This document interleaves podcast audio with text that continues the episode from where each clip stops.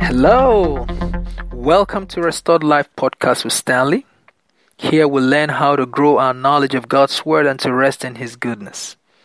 Together on this platform, we will share and we'll learn how you can be better at what God has called you to be. If it blesses you, if you are blessed by the contents of this podcast, please feel free to share with your contacts. And please make sure to subscribe in order to receive this podcast weekly. Today, I'm excited to share with you on a topic that I've titled Small Things Are God's Solution to Big Problems.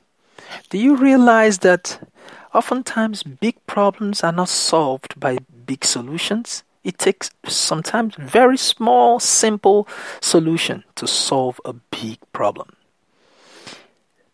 Let's read from the book of Zechariah chapter 4 verse 10 from the New Living Translation. It says, Do not despise small beginnings, for the Lord rejoices to see the work begin, to see the plumb line in Zerubbabel's hand. From this passage, I see that life happens in stages. God starts a work in and through you. At first, it may seem insignificant, but soon it will blossom. Just wait and see. From this passage, we see God is excited to see His work or your work move through the various stages of growth from start to finish. With God, little things are very important and should not be despised. Little things are tiny seeds with great potentials embedded in them. They could be small victories, that small audience of today, little kindness, the so called inconsequential people around, little opportunities. They could be little miracles, little progress, a pleasant attitude, little provisions, or little gifts. Think of it.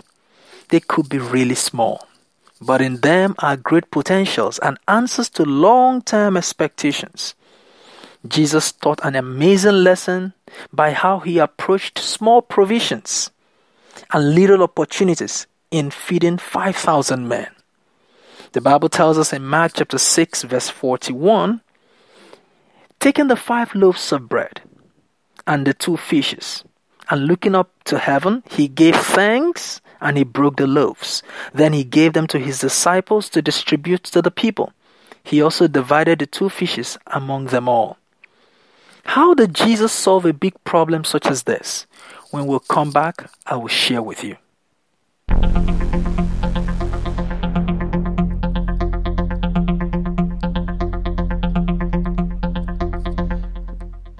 From the passage we just read, there are four lessons for anyone desiring increase in any area of life. Number one, Jesus did not despise little provision. The Bible says from the passage we read, taking the five loaves and the two fishes, he took them. You know, oftentimes people have missed out on big opportunities in life because they just looked down on the little opportunities that came their way. Do not despise little opportunities. Embedded in them are great potentials, bigger opportunities that will launch you into what God has called you to be or to do.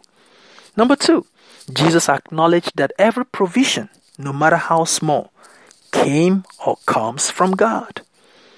From the passage we read, it says, And looking up to heaven, you know, the Bible says in the book of James, chapter 1, verse 17, that whatever is good and perfect is a gift coming down to us from God our Father, who created all the lights in the heavens. He never changes, or, and, or, or nor will he cast a shifting shadow you must acknowledge that good things, no matter how small they are, they come from God. The third thing, the third lesson I would like us to learn from here Jesus was thankful for the little provision. The Bible says, looking up to heaven, he gave thanks. Be thankful for little opportunities. Be thankful for little gifts. Be thankful for little sacrifices that people make for you. Show some gratitude even when you even when what you receive seems smaller than what you expect, be thankful all the same. Gratitude is a winning attitude. What you show appreciation for today will eventually appreciate and value. The fourth point I would like to share with you The Bible says that Jesus handed it to his disciples to distribute the same to the crowd. Imagine what Jesus did. Jesus literally left, let the small provision leave his hands, thus defying that natural instinct to hoard scarce you know, commodity. What you hoard does not grow. What you share has the potential to multiply, to grow. For reflection today, think of how many small ideas or opportunities that you simply tossed away as insignificant. Being thankful for little things is one secret of amazing increase. Another secret is being a blessing with that small provision, with that small gift, with that small kindness, with that small opportunity that you have, with that small money, with that small idea, with that small encouragement or small prayer. They are all small, but being a blessing with them is an amazing secret of great increase. In ending today, keep this word.